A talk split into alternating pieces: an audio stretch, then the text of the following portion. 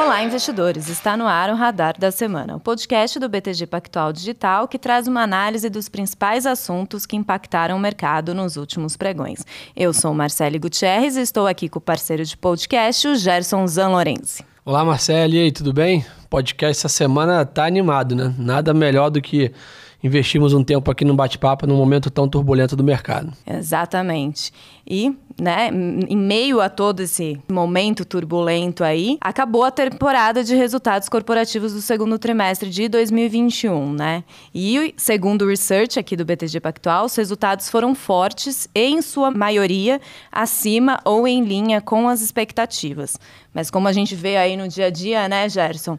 Mercado Tá, tá refletindo, tenso. tá tenso, né? Tá, tá um pouco emocional, vamos dizer assim, né? A gente fala que os fundamentos é a parte mais racional e a volatilidade e o pânico é a parte emocional e o mercado realmente tá um pouco míope aí para os números e, e tá refletindo pânico, né? É, e para detalhar todo esse cenário aí, e falar como foi o desempenho das empresas de abril a junho deste ano e quais são as expectativas né, para os próximos meses, recebemos aqui no nosso podcast o Bruno Lima, que é o head de análise de ações aqui do BTG Pactual Digital. Olá, Ei, Bruno. Pessoal, tudo bem? Como é que vocês estão? Bem-vindo, né? Todos aqui novamente. Bem uma palavra forte, né? Estamos aí. e também estamos com o Vitor Melo, que é analista aqui também do BTG e com foco nos setores financeiro, tecnologia e telecom. E aí, pessoal, tudo bem? Obrigado, obrigado pelo convite mais uma vez. Sempre, sempre um prazer estar aqui e, e de novo, uma missão fácil. Né? Da última vez que fui convidado foi para a gente falar de uma ação que o pessoal gosta bastante, que é a Oi. E hoje a gente vai falar um pouquinho desse, desse momento de mercado aí. Acho que tem bastante conteúdo para gente, a gente trazer, muito com foco nessa, nessa última temporada aí de resultado. Então, como já adiantei, a safra de resultados acabou. E segundo a análise aqui do Research, 42% das empresas do universo de co cobertura apresentaram resultado melhor do que o esperado, 40% em linha e 17% das companhias foram piores do que o esperado. Mas antes de entrar aí em todos os detalhes dos números, como que foi o desempenho por setor, queria trazer um assunto aí que eu acho que todo mundo está de olho, né? Se os resultados foram melhores do que o esperado, em grande parte acima do consenso, positivos, por que, que o Ibovespa cai 3%? E por que muitas vezes a gente viu ali né, uma empresa com um resultado positivo, mas a ação não refletindo esse resultado? Então, o que, que acontece? Pergunta fácil, né? Começamos pé direito. Pergunta fácil. Cara, eu vou pedir até a ajuda do Gerson para complementar, porque tem muito do lado também do, do que ele comentou no início, né? Que é essa parte de é, momento mais cético do mercado, a versão a risco. Então, acho que vale muito também essa cor do, do, do, desse, é, do Gerson nesse aspecto. Assim, da parte micro, né, o que a gente consegue enxergar foi o que você comentou. Se, quando a gente pensa no que. É, só levando em consideração que o segundo TRI 20 foi aquele auge do, do Covid, né? Então, pegando aqui essa, essa parte do relativo, tinha um efeito base muito fraco, mas é, de fato as empresas, de forma geral, surpreenderam. Agora, é, fica a sensação, nesse momento, de que o macro ele se sobrepôs ao micro. É, e aí tem, uma, né, tem essa discussão toda que a gente, pô, o Gerson vai falar muito bem também, a parte Brasil é mercado emergente, alguns ruídos surgiram lá fora, então teve um efeito contágio nesse aspecto. Mas a verdade, e, e eu acho que só vale ressaltar é, é, que lá nos Estados Unidos também teve a dinâmica muito parecida, tá? Algumas empresas que entregaram resultados em linha é, um pouquinho melhor, elas sofreram. Aí justamente por um movimento maior do que o, micro, que é justamente essa questão do, da versão a risco clássica de mercado. Né? Boa, acho que tem um ponto legal para comentar, que é um pouco né, do que até o Bruno sabe bem essa cabeça de gestão aí, que é um pouco da simetria de risco, né, que o pessoal fala. Então, basicamente, a gente está vendo né, um cenário de CDI mais forte aqui no Brasil, um Selic apontando aí 7,5, talvez 8 no final do ano, e basicamente um ano turbulento, ano que vem, um ano de eleitoral, esse ano com bastante incerteza em relação ao quadro fiscal e etc. Então, basicamente, o investidor né, faz a conta do risco-retorno ali e basicamente não vê prêmio é, se eu tenho garantido aí, talvez, né, 5, 6% de CDI ou até né, uma renda fixa privada melhor, é, vou correr risco de equity, né? ele acaba saindo um pouco desse mercado. A gente tem visto uma saída grande aí de, de clientes, pessoas físicas, inclusive, né, voltando um pouco para renda fixa, acho que é natural, né, a bolsa veio de um momento de grande recuperação, entrada de CPF, entrada de fluxo, etc. Agora, com esse novo bump do CDI, o mercado tem um movimento de ajuste saudável, até inclusive né, de fluxo e, e, e até né, esperançoso que o investidor realmente esteja diversificando o seu portfólio. Mas como o Bruno falou bem também, é, não dá para acho que fazer uma analogia aqui simples, né? Acho que é os balanços são é, é, o nosso navio, né? Mas o mercado que a gente vai navegar, o mar que a gente vai navegar, quem define é o mercado. Né? E naturalmente águas bem turbulentas na parte internacional, né? Toda hora uma surpresa nova. Agora essa questão geopolítica aí da retirada das tropas dos Estados Unidos, né? Conflito com a China também aí em discussão, tapering nos Estados Unidos, é aquilo que a gente comentou, né? A volta até o final do ano está muito bem contratada. Vamos ter bastante volatilidade no mercado. O que nos deixa animado um pouco nessa questão de balanço é entender que a volatilidade ela é cíclica, né? o mercado recupera e boas empresas continuam sendo boas empresas, não importa o, a situação atual do, do, de governo ou de mercado. Mas sem dúvida é, tá difícil, né? não, não tá prazeroso essa, é, esse nosso dia a dia de equities. Né? Eu acho que adicionar, acho que vale pontuar aqui também, né, trazer um indicador que eu gosto muito de olhar sempre que a gente está falando de, de riscos mais macro, né, é, é a questão do, da proxy do risco soberano, né, que é o próprio CDS. Então, se a gente olha o CDS do começo do ano para hoje, o CDS ele teve um avanço muito grande. Em contrapartida, óbvio, porque é o risco país, a bolsa ela acabou, ela acaba sofrendo aqui também. Então acho que vale a gente ficar de olho até se você, enfim, quem tiver a possibilidade de, de plotar o CDS contra o IBOV, você vê que acaba abrindo uma, uma, uma, boca de jacaré com um avanço muito forte do CDS e o IBOV dando uma recuada. Então isso aqui é muito, é muito interessante para a gente analisar principalmente esse aspecto macro e como o aspecto macro, ou seja, o risco país, ele acaba pesando para a nossa bolsa aqui local. É, esse, o, essa parte tem uma frase que o pessoal gosta muito de falar, né? Que é o, o macro bate o, né, o. Não, perdão, o. Em inglês é the global beats local, né? Então o global sempre bate o, o local. Então enquanto você tiver uma, uma discussão global né, nesse pano de fundo, China, risco geopolítico, enfim, tem para os Estados Unidos, é muito difícil, né, pelo menos no curto prazo, a gente enxergar um respiro a despeito né, de uma recuperação é, né, micro, né, na recuperação dos resultados da companhia, que de fato a gente viu nos números. Né? É importante lembrar o tamanho do mercado brasileiro versus o mercado global. Né? Então, quem sempre diz, né? um espirro lá é uma sinusite aqui, não tem jeito.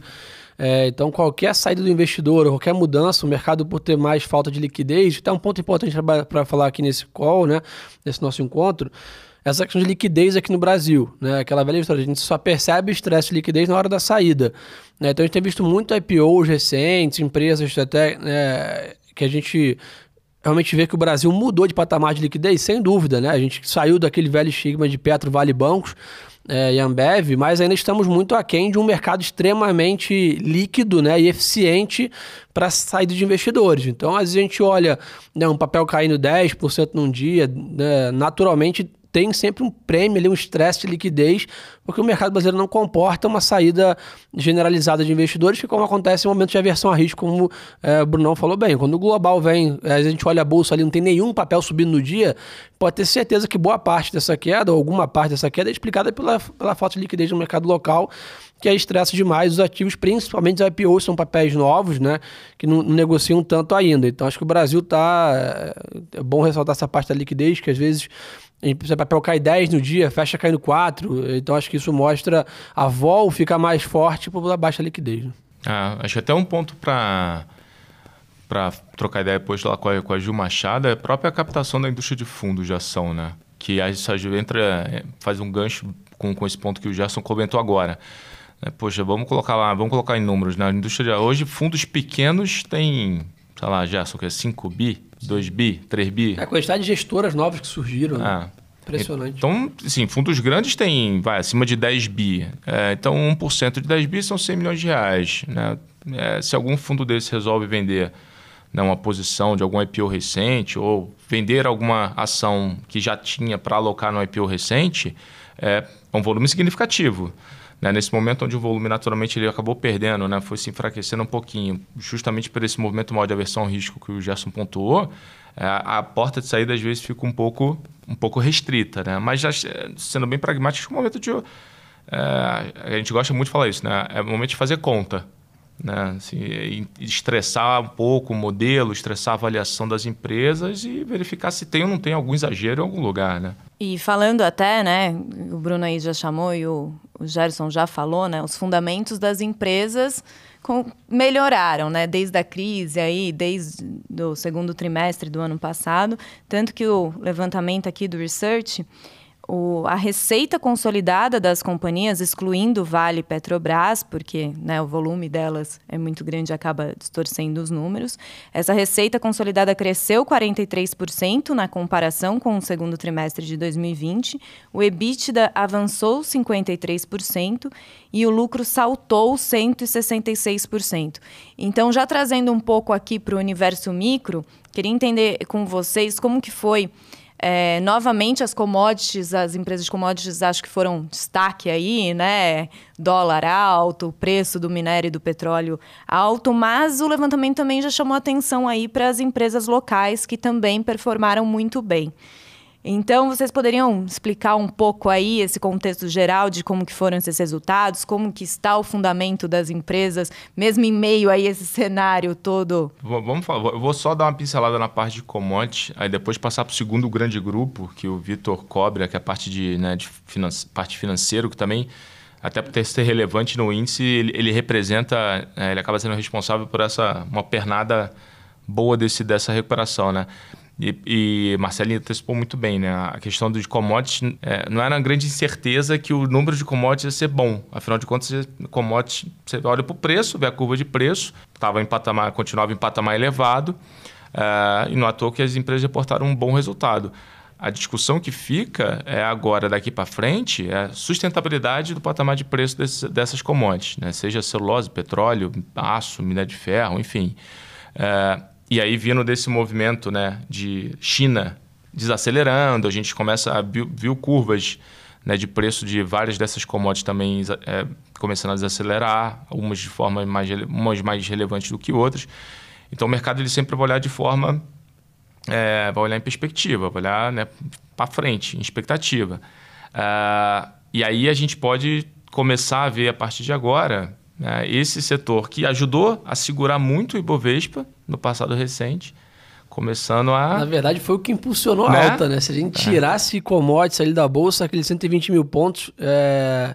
era um patamar elevado, próximo da máxima histórica ali, quando beliscou 130, mas se a gente secasse aquele número ali, a gente via que estava muito em cima realmente das commodities, e naturalmente agora a gente sente a dor, né? Quando a gente sente o, a parte boa, a gente não quer olhar, né? Mas agora quando dói, a gente olha o que, que houve, né? Mudou, né? A gente surfou uma onda positiva que agora virou, e que natural né, é, é, do mercado. Mas esse é um ponto importante para gente, a gente sempre ficar de olho e, e, olhar que realmente o Brasil é uma economia emergente, como você falou, sempre exposta a ciclo de commodities, sempre foi assim, e por um bom tempo eu não vejo nenhum motivo para mudar. O Brasil sempre vai ser um grande exportador de commodities aí, com mais vol do que os países desenvolvidos. É, cara, perfeito. Até...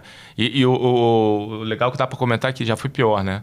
Porque a bolsa ela foi, é, não, a bolsa foi se diversificando ao longo do tempo em termos de composição do índice, né? Mais ações, outros setores, novos setores surgiram. Por o passado era muito mais concentrado. Então, eu só queria chamar a atenção para um dado enquanto a gente grava, né, o podcast, que é na quinta-feira de manhã. O preço do minério de ferro caiu 13%. É, verdade. E as ações da Vale, da CSN puxam aí o índice. A Vale já, tá, já está sendo negociada abaixo de 100 reais. Ela cai 12% em um mês. Então aí toda essa mudança, né? É, não, até pegando o gancho aqui que o, que o, que o Bruno trouxe, é sem dúvida nenhuma, né? Commodity sempre foi e, e, continua ainda sendo, mesmo depois dessa diversificação, a grande estrela da Bolsa. Mas o setor financeiro também tem uma importância muito grande. E a gente também tem passado pelo mesmo movimento, né? Do, não, só, não só na Bolsa Brasileira, como no mercado financeiro, tanto, tanto empresas que ainda também não abriram o seu capital. Acho que um dado interessante de, de trazer é que o, o IBOV ele já foi muito mais dependente do setor financeiro. Né? Então, em determinados momentos, mais de 30% do IBOV foi composto por empresas do setor financeiro. Não só bancos, mas também a própria B3, seguradoras, etc. Hoje, basicamente, quase, quase 25%, quase um quarto do IBOV é composto do setor financeiro o que chama muita atenção, né? E aí, e aí é, eu acho que o que vale trazer muito para o nosso ouvinte aqui, Marcele, Gerson e Bruné, é quão relevante foi esse resultado e, e, e o lucro dos, dos, próprios bancos e do setor financeiro, né?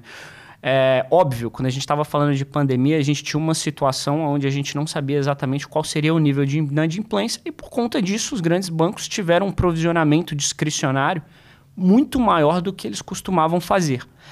Dado esse colchão que foi sendo construído, os bancos, eles, é, nesse segundo trimestre, eles começaram a provisionar muito menos discricionariamente do que eles estavam fazendo no, no ano anterior. Com esse cenário, os lucros dos bancos eles foram maiores, então, primeiro ponto, foram impulsionados sim por um movimento mais fraco de provisões. É, o que é positivo, que a gente começa a, a enxergar na nossa economia como um todo, de que a inadimplência que era esperada é, é, ela não aconteceu. Então a atividade continua forte, o ciclo de crédito também continua forte. Eu acho que um outro ponto que vale o destaque aqui, e aí que as pessoas acabam até talvez olhando um pouco menos, foram alguns ganhos com tesouraria também, que também foram muito fortes. Então o Itaú reportou ganhos muito fortes, o Bradesco também reportou ganhos muito fortes com tesouraria. E aqui vale também um destaque rápido. É, o quão, o quão discrepante tem sido o comportamento do nosso setor financeiro em relação a, a países emergentes. Então, uma cesta de outros 27 países emergentes tem performado muito melhor no setor financeiro e de bancos do que a gente. E, e, na nossa visão, isso acontece muito pela, pela competitividade hoje do nosso setor. Então, com muitos, com muitos incumbentes, ou com muitos disruptores, né? caso de Nubank, etc., muito bem capitalizados é, mas que a gente acha que os incumbentes eles estão fazendo um, um, trabalho de catch-up. É, o Itaú, a gente vê que está assim, é, com várias iniciativas para conseguir também entrar nessa nova rodada uh, de disrupção que a gente tem visto no mercado como um todo. E o mercado financeiro é um dos, é um dos principais uh, expoentes dessa nova, desse novo momento aí do, do, do mercado acionário brasileiro. É, e os bancos sempre são os queridinhos do investidor, não tem jeito, né? A gente teve ali no, nos nossos papos aqui, etc. Mas acho que o, que o que me anima é ver isso, né? Os resultados dos bancos vêm vindo sólidos, os dividendos vêm se mantendo. Verdade. O spread bancário deve voltar aí com esse CDI mais é, é, gordo, vamos dizer assim. Mas acho que, de novo, né, tá tendo uma revolução dentro do setor também, né, essas questões de bancos digitais aqui, somos um exemplo disso, né, então estamos revolucionando o setor aí, e deixa um pouco em, em dúvida em leque em geral. Mas acho que, né, foi o que o Brunão falou. Acho que olhando, tirando commodities, nada estava andando direito, né? Então a gente viveu um mundo ali, uma época que o e-commerce voou na pandemia, mas né, tirando commodities e o e-commerce, nada andou. Então, ah, porque os bancos estão para trás? Não é que estão para trás, nada estava andando fora commodities, né? E realmente ficou-se uma grande dúvida sobre as carteiras de crédito dos bancos, que depois acabou né, sendo mais tranquilizado balanço após balanço. Mas, de novo, né? O que a gente fala que o mar não está exatamente para peixe 100%. Então, não, não é que o setor dos bancos tá, não está andando. Todos os setores estão com um pouco de mais ruído, mais volatilidade em relação a isso. Exato, ótimo, ótimo ponto, Gerson. É exatamente isso. Eu acho que vale a gente comentar também algumas, algumas iniciativas extremamente interessantes. Então, quando a gente fala de setor financeiro, é óbvio que, que o investidor, né, o nosso ouvinte aqui, ele putz, pensa logo no Itaú, pensa no Bradesco, mas tem vários outros expoentes que também são menores e que têm sido extremamente uh, beneficiados desse novo momento do mercado nacional, o próprio Open Bank, que também, que também abre muita possibilidade, abre um leque muito grande, não só para bancos é, disruptores, mas também para empresas de, em alguns momentos até de outros setores. Então a gente tem small caps é, que estão também se beneficiando, que estão conseguindo prover novos serviços que antes a gente não tinha, antes a gente não tinha essa acessibilidade aqui, né? É, acho que também só na parte do setor financeiro, assim, além do próprio banco, né, tem as seguradoras que aí por questões de algumas operações, né, o fato da própria operação da seguradora, né, deveria se beneficiar mais da questão do aumento de juros. É, então, assim, tem. Acho que o, tem, tem outras. A gente acaba ficando, às vezes, meio viciado, né? Exato. De falar dos bancos, mas setor financeiro tem, pô, tem outros, outros, outros ativos, né? Outras ações bem, bem interessantes, assim, que vale a pena ficar de olho, né? A própria ação da B3, né? Com todo esse crescimento aí do mercado de renda variável, novos, a entrada de investidores, pessoa física, Novos né? produtos, é. Tem sofrido bem recentemente, é. com a discussão de concorrência, mas enfim. Exato. Sim. É, acho, que, acho que assim, o, o, a questão toda dessa história foi o que a gente falou aqui. Acho que os fundamentos tal nos dão calma para não entrar em pânico, mas não tem jeito. Não, é, a volatilidade está presente, vai ser difícil, é, vai ter que surfar essa onda. Mas acho que um ponto importante também aqui, eu estava até hoje ali brincando com a turma da mesa, né, a gente viu Vale hoje abaixo de 100. Né? Quando a Vale estava 120, eu quero saber quantas pessoas falaram, pô, Vale 120. O dia que baixar de 100 eu vou comprar, mas 120 eu não pago não. Tá aí a hora, né? Então, eu acho que, é, de novo, nesses momentos de estresse, né, como a gente viu no meio do Covid, todo mundo achando que ia falir, quem teve sangue frio comprou lá no low tá com uma grande, é, é, grande performance na carteira. Então acho que, de novo, não é para também achar que pô, caiu dois dias para comprar tudo que tem de caixa. Mas dá uma olhada nos papéis que você sempre gostou e que estão com bons resultados, se não, tão, se não vale a pena comprar isso agora ou começar a montar posição, porque, de novo, né, preço é tudo, né? Então, acho que aquela velha história, comprar barato e vender caro. Né? Acho que é muito mais fácil a gente ver a bolsa na massa e falar assim, pô, mandei benzão, vou comprar ação. E quando vê agora todo mundo se socorrendo, você querer comprar a bolsa. Mas acho que vale a pena ficar de olho em bons papéis, eu não acho que a Vale vai deixar de existir, tampouco acho que os bancões também. É, então acho que é bom ficar de olho nisso. Eu gosto sempre de, de trazer uma visão um pouco mais é, fria nesse momento. Né? Um ótimo ponto, Gerson. E, e, esse é aquele momento que, que todo mundo escuta, os analistas sempre com aquela velha máxima, né? Ah, é ótimo diversificar, você precisa diversificar. E é nesse momento que as pessoas entendem por quê, né? Tem uma, tem uma, uma frase muito famosa do, do Warren Buffett que ele fala que é quando a maré baixa que você vê que, quem de fato está pelado, né? Então, assim, se você não consegue em algum momento se diversificar enquanto a maré está alta, quando a maré baixar, você vai, vai você vai entender, é. vai doer. Então, acho que vale muito a pena a gente trazer essa mensagem aqui também para que, o, que o ouvinte ele, ele aproveite esse momento para conseguir refletir é, uma diversificação na sua carteira. E no caso da Vale, já vi diversas vezes vocês falando, os fundamentos da empresa não mudaram, né? Ela continua é, produzindo, continua pagadora de dividendos. É, um minério de ferro a 220 dólares por tonelada era aquele cenário super ideal, mas ninguém estava precificando é neste preço. Verdade, né? verdade, bom ponto. Nessa hora, assim, pegando o gancho né, do, do que o Gerson falou, Vitor, vocês tem uma, uma pergunta que, eu, que acho que é super importante sempre fazer quando você decide investir em uma ação, né? É, o que está no preço? Né? Assim, quando eu compro vale a 100 reais, né? o que, que eu estou pagando de forma implícita? Né? Aí eh, tem algumas formas de você fazer essa conta. Né? A gente estava discutindo aqui para outras empresas também, vários clientes perguntando, né? alguns com uma propensão a risco um pouco maior, então acho que tem o, que olha esse mercado talvez né, com tá mais ali tem um horizonte mais, né, um horizonte mais longo, está mais propenso a risco, sim, né? Sim, tem sim. gente perguntando, poxa, aí, o que, que vocês estão vendo que tá, né, que chama muita atenção, né? A gente falou assim, ah, então vamos fazer o tal do exercício, o que está no preço, né? Aquela, aquela empresa que está precificando, de repente, pô, lá, pouco crescimento para frente, ou uma Vale que está precificando, não é o caso, tá, pessoal? Mas assim, hoje tem até que olhar, assim, a gente até fez um, uma, uma, um exercício, mas a Vale hoje rápido deve estar tá precificando alguma coisa já, um minério lá na frente abaixo de 80 dólares. É, então, assim, o mercado de vez em quando ele vai exagerar. E aí que, eventualmente, quem tiver, como o Gerson e o Vitor levantaram, né? Quem tiver diversificado, disciplinado, tiver um horizonte de investimento, né? tiver ali com um racional, tese de investimento, tiver sabendo o que está fazendo, que eu acho também super importante. Às vezes você compra no impulso e... Né? Sim. Aí, acho que dá, tem algumas coisas que você poderia né, aproveitar. E também não, não, tentar pegar a faca caindo também, né? Acho que esse é um ponto importante. Ah, comprei uma ação, tá caindo 30%, agora eu vou sair. Dá uma olhada, né? Se realmente, pô, os fundamentos da empresa pioraram 30%, Verdade. aí sim, beleza. Se realmente errou o call, e acho que esse é um ponto importante também, errou o call tem que sair. Mas esse que é o ponto, né? Pô, a Vale tá caindo 15%. Será que a Vale vai faturar 15% menos? Não vai. Então, assim, só para aquela velha história, né? estopei na mínima, depois tomei toda alta na cara de novo. Né? Então acho que eu sempre gosto de. Acho que eu usava muito na crise aqui, né? Acho que no momento de, de grande aversão a risco, é, como está acontecendo agora, 90% do tempo no estudo, 10% na ação. Ou seja, tomar alguma atitude. Porque não, a chance de errar é muito alta para algum dos lados de tomar uma atitude no momento desse com, com pouco raciocínio e muita emoção. Né? E aí tem até uma. Um, um, a gente aqui falou bastante né, de, de, como o micro, ele, de, de certa forma, ele tem sido positivo, as empresas têm, têm outperformado.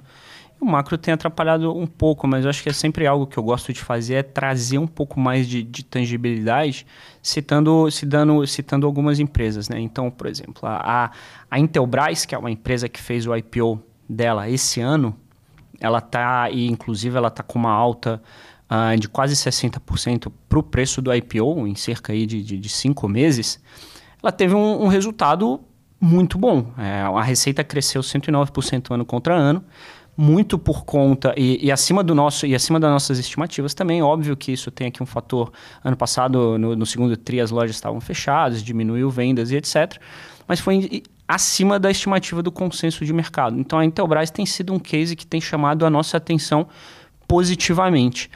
Em contrapartida a, a Enjoei é um case que, que, que tem chamado a nossa atenção muito por conta do valuation atual. Então, é bem verdade que a companhia tem, so, tem sofrido um pouco em relação ao seu preço, inclusive depois da, depois da divulgação de resultado. Ela acabou sofrendo um pouco.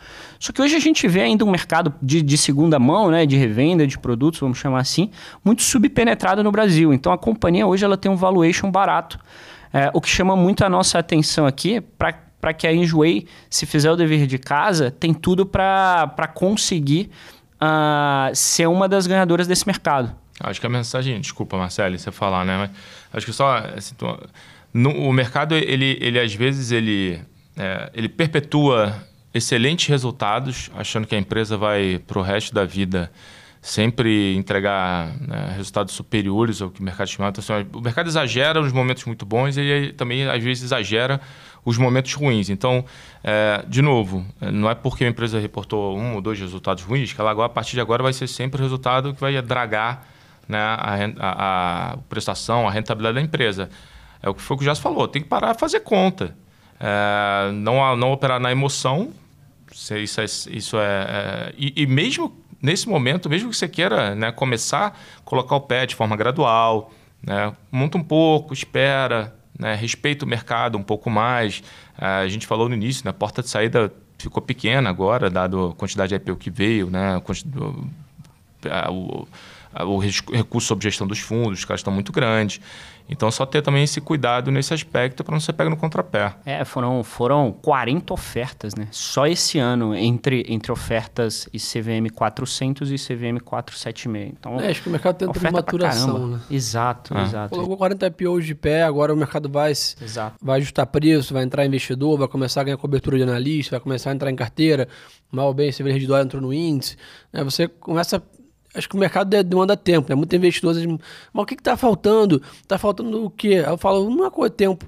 Tempo. No final do dia, tempo é fundamental. É mais investidor entrando, é mais investidor saindo, é o gringo voltando, é resolvendo um pouco o quadro fiscal, talvez uma clareza melhor para a eleição do ano que vem, né? Também melhore um pouco. Então, acho que, de novo, tempo agora é um dos melhores remédios, eu acho, para esse momento atual do mercado, com esse grande grau de indefinições. Mas eu volto a ser chato aqui e falar que é bom fazer conta, como o Brunão falou, e olhar oportunidades aí, que bons papéis aí que você estava achando cara duas semanas atrás estão aí, ainda as empresas não mudaram. Justo. Exato, exato. Chato não, extremamente assertivo, né? Que é, bem, é bem esse o ponto mesmo. Às vezes o pessoal, putz, agora porque o preço de tela diminuiu diminuiu muito, acha que a empresa está acabando, está acontecendo alguma coisa que, que não consegue explicar. E, na verdade, o fundamento ele, ele é praticamente igual. Então, é, é, inclusive, os nossos, os nossos maiores acertos aqui, eles são muito relacionados à, à temática que o Bruno trouxe, de é, o que está no preço. E, de repente, quando a gente enxerga o que está no preço e olha para o preço de tela gente fala, puxa, não faz o menor sentido. Isso aqui está muito barato. Ou isso aqui está muito caro.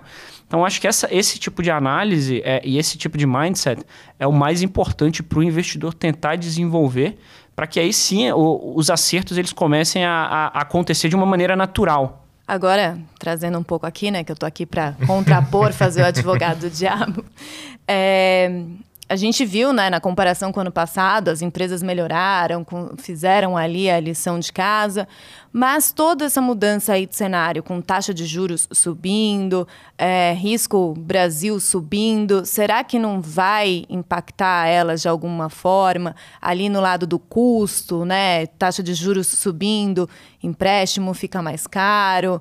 Acho que depende um pouco da tem, tem discussão setorial. Então, só pegando aqui, né? Por exemplo, teve algumas empresas que, que acabaram sofrendo muito aumento de custo por causa do preço das commodities.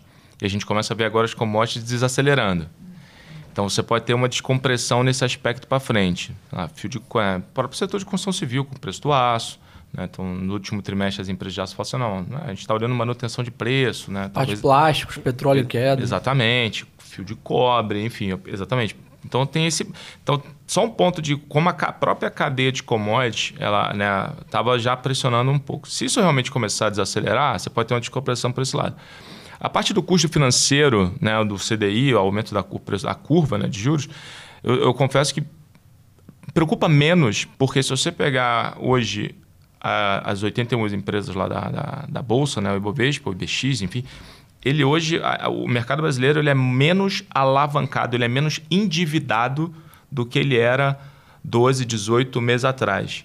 Então, mesmo que você traga de volta as empresas de commodities, né, que, que eles reduziram muito o endividamento, frigorífico, de alimentos, né, que também reduziram muito o endividamento, quando você olha a foto completa, hoje o índice ele é menos endividado do que ele era 12, 18 meses atrás, o que leva à, à seguinte é, é, conclusão.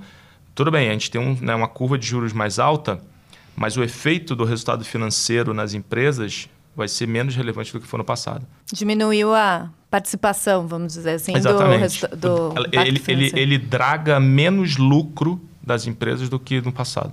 É, como você mesmo mencionou, Petrobras, CSN, foram empresas aí que reduziram muito né, a alavancagem. Exatamente. E também são super relevantes, é, Petro, Vale, todos na composição do índice, né? Então, assim, é, é mais a discussão do efeito demanda, tá? Do que o Jason comentou Sim. no início, né? Da sensibilidade do, do, de demanda, do investidor, enfim, né? o macro ali, a questão dos gastos, né? Isso pode tirar um pouco do ímpeto de investimento do empresário, mas é outra discussão mais macro mesmo. É, o ponto pode ajudar também aqui nessa linha, é, que eu digo ajudar, né? não que vai melhorar agora, esse curto prazo realmente segue no olho do furacão. É que a gente está vendo o Brasil aí com, avançando bem na vacinação, né? Acho que a gente está com uma média móvel aí, chegou quase a vacinar mais de 2 milhões de pessoas num dia. O Brasil tem um histórico de ser muito bom em vacinação, né? Acho que a gente ficou um pouco atrás no Covid, agora estamos recuperando rapidamente. O Brasil provavelmente vai ter uma terceira dose. O Brasil tem uma ampla né, capilaridade de vacinação, né? O Brasil sempre foi referência nisso. Então acho que isso afasta também aqui um pouco de uma medo de uma terceira onda, apesar da variante Delta estar tá aí e tal.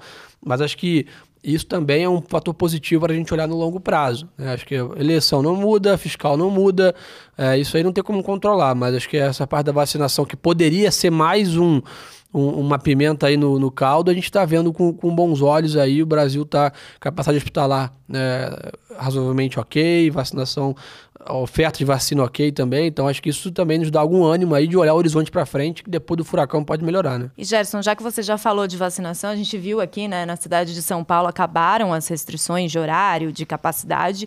Então queria entender o varejo, né? No ano passado, o varejo principalmente físico foi bastante afetado com as medidas de restrição e do outro lado o comércio eletrônico cresceu, né? A gente viu um boom aí Magazine Luiza, Via Varejo, B2W subindo bastante na bolsa porque todo mundo migrou para as compras online.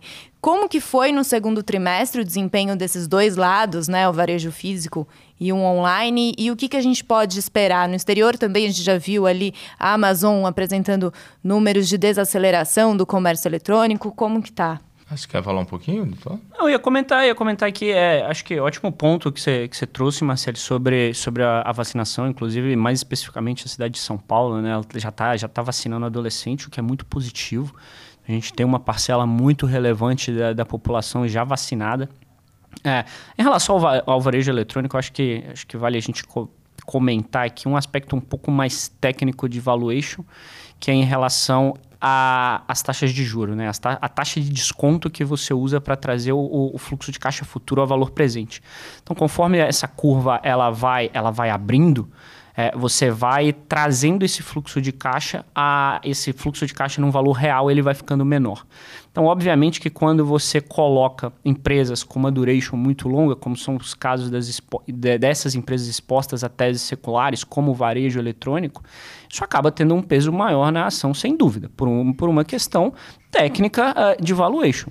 O que vale falar também é que são empresas que ultimamente estão muito é, negativamente correlacionadas com taxas de juros, mas se você olhar em períodos mais longos, em 10 anos, 5 anos, essa correlação negativa, ela na verdade não existe. Ela é algo muito mais recente, é, que vem de uma discussão muito nova. Então, acho que hoje, quando você olha para a empresa de e-commerce, é muito importante ter o foco que são empresas expostas a teses seculares. Então, são empresas que, puxa, acho que, acho que hoje em dia ninguém mais, ninguém mais imagina que a Amazon em algum momento vai acabar, você vai parar de comprar online, vai ter que voltar todo mundo para o varejo físico. Então, são esse tipo de tese secular que, que justifica uh, o forte crescimento dessas companhias. E aí, Bruno, desculpa te, te interromper, pode. Não, eu só ia falar, aproveitando o gancho, assim, pegar 25 empresas de varejo, né, juntando aí físico e online, estou com os dados aqui. 48% delas reportaram foram melhores do que esperado, 32% é, em linha é, e 20% negativo. Quando eu, o que, que foi na, na, média né, dessas 25 companhias? É, elas reportaram lucro 50% acima é, ano contra ano. Né? Então, assim, é, acho que o ponto. Lembrando que era um, um comparativo difícil, né? O ano, o ano anterior para essas de e-commerce, né? Sim, sim. E 50% versus o consenso. Então, mas obviamente o história ele ajuda a puxar muito. Mas é, nos Estados Unidos, esse, essa, essa questão do reopening trade, né? Essa, funcionou muito bem. É, é, assim, por N fatores. Vacinação acelerada, o ponto que o Gerson comentou, o marco lá é diferente, né? Fiscal nos Estados Unidos, porque, né, assim, é, dólar, moeda, enfim, tem aí são a questão do arcabouço, arcabouço macro mesmo. Aqui, acabou que no final essas discussões de, da parte né, de fiscal, a ancoragem de curva de juros, acabou se sobrepondo a essa, essa questão do reopening. Mas todos, tudo que a gente viu no segundo tri das companhias, todas as informações, seja de shopping, seja de varejo físico, mesmo no online, a taxa de desaceleração que era esperada. O Dia dos Pais bombou, né? O Dia dos Pais foi bem. É, são, coloca em perspectiva uma recuperação que de fato está cada vez mais consolidando. Dados de shopping aqui, só para deixar um último número. No, é, 90%, né, pegando ali as empresas, né, elas já estão entregando nível de receita 90% do que foi no nível pré-Covid. Né? Então, assim, de fato, está acontecendo. Agora, a gente Até volta... virar preço demora um pouco. Exatamente. Então, agora aqui, para resumir, vocês têm aí no, na economia, no lado doméstico, alguma vencedora aí dessa temporada de balanço? Algum destaque positivo e negativo? Olha, destaque positivo. Bom, se a gente olhar os indicadores assim, destaque positivo que chama mais atenção, mas é uma coisa um pouco. Né, não, vou, não, vou, só não vou falar de commodity que é meio viciado, né? Porque commodity é fácil, né? Porque todo mundo. Mas acho que, assim, pensando para frente, o setor de varejo de, de, de, vestuário como um todo, menos talvez pelo número e mais pelo que foi dito nas teleconferências de resultado, deixam realmente uma, uma, assim, uma, uma expectativa. O setor de shopping também. Também, né? né? Também é, então, assim... É, qualquer um que circula no shopping hoje em dia está vendo que está abarrotado as lojas entupidas, né? Então, acho que há uma demanda reprimida aí é, acho que a parte de consumo também, com esse, com esse Bolsa Família novo aí, né? Auxílio Brasil, como está sendo chamado, vai continuar impulsionando o consumo supermercados, atacarejos, etc. Acho que também é um setor para ficar de olho. Né? Sem dúvida. Então, assim, acho que o varejo como um todo, nesse aspecto, e como pegando o gancho do Vitor, assim, que trouxe um pouco de decepção na ponta foi assim, crescimento de algumas empresas dessa, essas novas, as novas techs, né? As techs, setor tech brasileiro que está se formando agora, né? De novo, se você tem uma expectativa que cresce, vai crescer 100 e cresce 90, não é que talvez não seja ruim, mas mediante a expectativa, o quanto você precisa de uma Porque curva a de crescimento. foi no 100, né? Exatamente. Né? é isso. Aquele famoso fenômeno de, de expectativa versus realidade, Exatamente né? Que existe isso. em qualquer, em qualquer é, lugar isso é da, bom, da vida. Muitos investidores às vezes não têm essa visão, né? Pô, mas dobrou o lucro, como é que a ano ação pode ano, cair? Exato. Qual era a expectativa? O mercado estava precificando quanto? Porque o mercado antecipa movimento, entendeu, pessoal? Então, assim, os balanços dos próximos dois, três trimestres já estão no modelo dos analistas. Então, aí que, que gera compra, que gera aposta. Então, aquela velha história do mercado, né? Sobe no boato cai no fato. Na teoria é isso. O investidor sempre tenta antecipar o resultado e faz projeção nisso. E se frustrar, e é aquilo que a gente fala, ah, Selic subiu hoje, amanhã a bolsa vai despencar, tem nada a ver também naquela história do Copom. Então acho que é importante entender sempre a referência, né? E não olhar só o nominal. Por isso até, né, que toda vez que tem um, um dado aí de de balanços, de comparativa, a gente gosta, né? O levantamento aqui do research é comparando quantas vieram acima do, do esperado, quantas vieram em linha e quantas vieram abaixo. É, é. sempre do esperado, não do ano passado. Exato, é. não, exatamente. E, e, o ponto muito relevante aqui é que, é que muita gente também às vezes fica com foco é, nos, nos títulos das matérias jornalísticas, né? Então, ah, o lucro cresceu X%. Ah, então, é muito importante também você tentar olhar é, o que está dentro daquele lucro. Muitas vezes são, são efeitos individuais que vão ocorrer apenas uma vez. Então, o lucro. É, tem que ser o recorrente, né? Exato. Então, o lucro, às vezes, qualitativamente, o número qualitativo, ele não, ele não foi muito bom. É, então, é, é algo que aconteceu também nessa temporada de resultado. A gente viu algumas empresas que, que têm um crescimento forte uh, contratarem precisarem contratar esse crescimento a um custo muito alto. Então, apesar delas entregarem um crescimento de receita muito forte, qualitativamente isso piorou alguns indicadores. Então, é por isso que às vezes algumas ações uh, acabam apanhando bastante mesmo com headlines extremamente positivos. É, ah, cresceu tanto por cento de, de receita ano contra ano, mas na verdade, quando você decompõe aquele crescimento de receita, é algo de alguma forma que, que, que não estava mensurado dentro das expectativas do mercado. E só uma pergunta aqui, até defendendo a classe jornalística. que isso? Não, tô brincando. O que, que seria ideal para colocar num título, assim, num headline, o EBITDA, a receita? Porque, né, como vocês já falaram, o lucro tem alguns efeitos ah. ali que podem bater na última linha. O que, que poderia, assim, para chamar a atenção, o que, que definiria melhor? Assim? Se você pegar, assim, na, na, na... Olhando a definição clássica do, né, do que é geração de valor para toda e qualquer companhia, é crescimento com rentabilidade e geração de caixa. Poxa, colocar isso num título é fácil. Mas se for para olhar um, geração de caixa recorrente. O que, que a empresa gera de fluxo de caixa recorrente das suas operações. É o famoso cash skin. Né? Exato. É, cash skin. E hoje, hoje a Marcele só pergunta fácil pra gente aqui. É, próxima vez eu quero essas perguntas com, é, com antecedência. Né? Exatamente, né? exatamente. Tem emoção.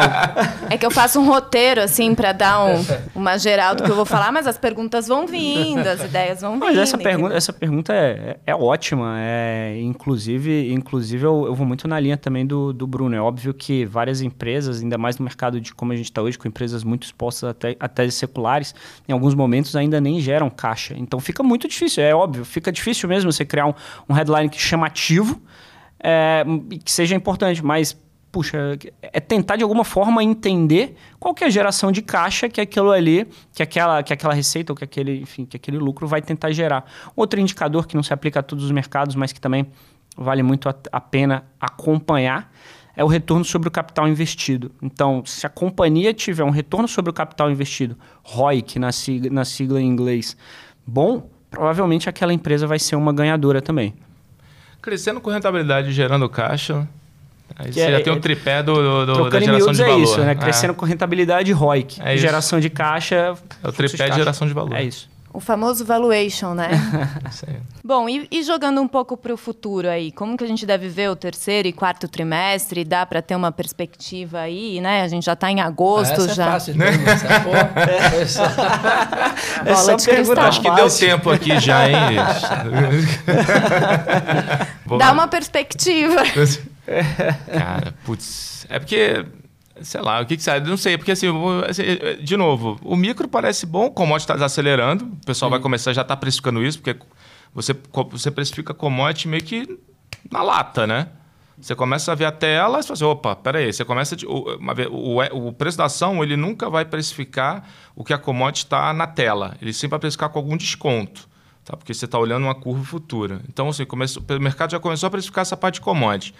A parte do varejo doméstico, do, do perdão, do, dos ativos domésticos, é aquele, a gente volta àquele potencial que o Gerson levantou. Assim, aí está a curva de juros, que você tira o ímpeto né, de você estar tá mais exposto aos ativos domésticos por uma questão de risco-retorno. Eu acho que o micro nos deixa confortável em estar posicionado porque a gente vê os, os ah. balanços bons. Por outro lado, também, né, alguns fatores binários, vamos dizer assim, que pode ser muito bom ou muito ruim, que é aquilo que me preocupa até o final do ano, que é essa questão fiscal, eleições do ano que vem, tape nos Estados Unidos, né, são coisas que têm grande impacto, e não é assim, ah, commodities caiu um pouquinho, é bem que assim, fiscal deu bom, deu ruim.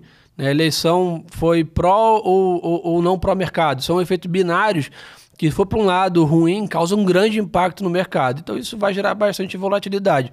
Mas como a gente comentou, né, vendo os preços atuais, as commodities têm piso, né? Uma hora elas devem dar uma, uma, uma parada de cair, né? A economia nos Estados Unidos, na China segue ok. Então acho que, de novo, não dá para ficar fora do mercado de ações, mas não dá para nem de longe imaginar que, pô, céu de brigadeiro, vou deixar o acelerador no máximo aqui na parte de equity. é um pouco do que eu tô olhando. É, tentando colocar um pouco, dois centavos aqui também, acho que o Bruno e o Gerson trataram basicamente todos os temas, mas se a gente delimitar a discussão num, num, num tema micro em relação às companhias eu continuo muito otimista com a Bolsa Brasileira. Eu acho que tem muitas histórias que estão se tornando muito mais interessantes agora, nesse patamar de preço, do que, do que no patamar de preço anterior. Então, acho que no micro tem empresas que são muito bem é, tocadas, que, que, tem uma, que tem uma história de crescimento interessante. Aqui, aqui no próprio podcast a gente, a gente falou de uma delas, acho que a Intelbras tem um valuation de 25 vezes preço-lucro, com um crescimento de, de, de 20% ao ano, consistente. Então é um, é um case que, que a gente tem olhado e tem, tem sido cada vez mais interessante. E tem algumas histórias que têm nos chamado sim muito a atenção. Então, em relação ao micro, que eu acho que é a, a, nossa área de expertise aqui, eu continuo muito otimista. Ah, mas Vitor, puxa, é, você falou, pô, não tem como prever. Acho que tem um, tem um movimento macro global pra caramba pra gente colocar na conta ma movimento macro nacional pra caramba a gente colocar na, na, na conta. Estamos entrando perto de ano de eleição, cada pesquisa que sai é uma surpresa nova. Então, então, isso tudo óbvio tem que ser colocado na conta e o melhor modo de, de se defender contra isso é diversificando o portfólio é, para que momentos assim é, a gente consiga aproveitar as oportunidades. É, então, é, no resumo, tem, no micro, várias histórias chamam a atenção. Né? Os resultados deixam a gente um pouco mais confortáveis com algumas histórias de algumas empresas, de alguns setores na bolsa. Agora, de fato, você tem que saber que né, nesse momento onde você cria uma versão a risco macro, né, capitaneada pelo macro, é, tem que ter um pouco mais de parcimônia de fato. O certo seria buscar as boas histórias, né? Os bons cases, analisar é, a empresa. Que, que no longo empresa. prazo é o que vai, é o que vai realmente né, te gerar um. Né, vai, vai tirar bons, bons frutos do investimento. Exato. Isso aí, show de bola. Bom, pessoal, acho que é isso. Falamos tudo aí de empresas. Acho que conseguimos dar um panorama geral, né? Boa. Alguém quer acrescentar alguma coisa aí para encerrar o podcast? Receber as perguntas com dois dias de antecedência. de novo. É isso também. E, e, e, não, e não sair do roteiro, né? Pô, aí para de graça. É. Show, turma. Obrigado Valeu. pela audiência aí mais uma vez. Podcast essa semana bombando. Compartilha aí, manda pro, pro amigo, coleguinha. Posta a gente aí, marca a gente na rede social aí pra gente construir cada vez mais nossa família aí. Valeu. Obrigado, gente. abraço. E é isso, gente. Além de marcar, ajudar a divulgar, também entrar nas redes, sugestão de assunto que vocês quiserem ouvir aqui com a gente, só falar. Bom, é isso. Até semana que vem.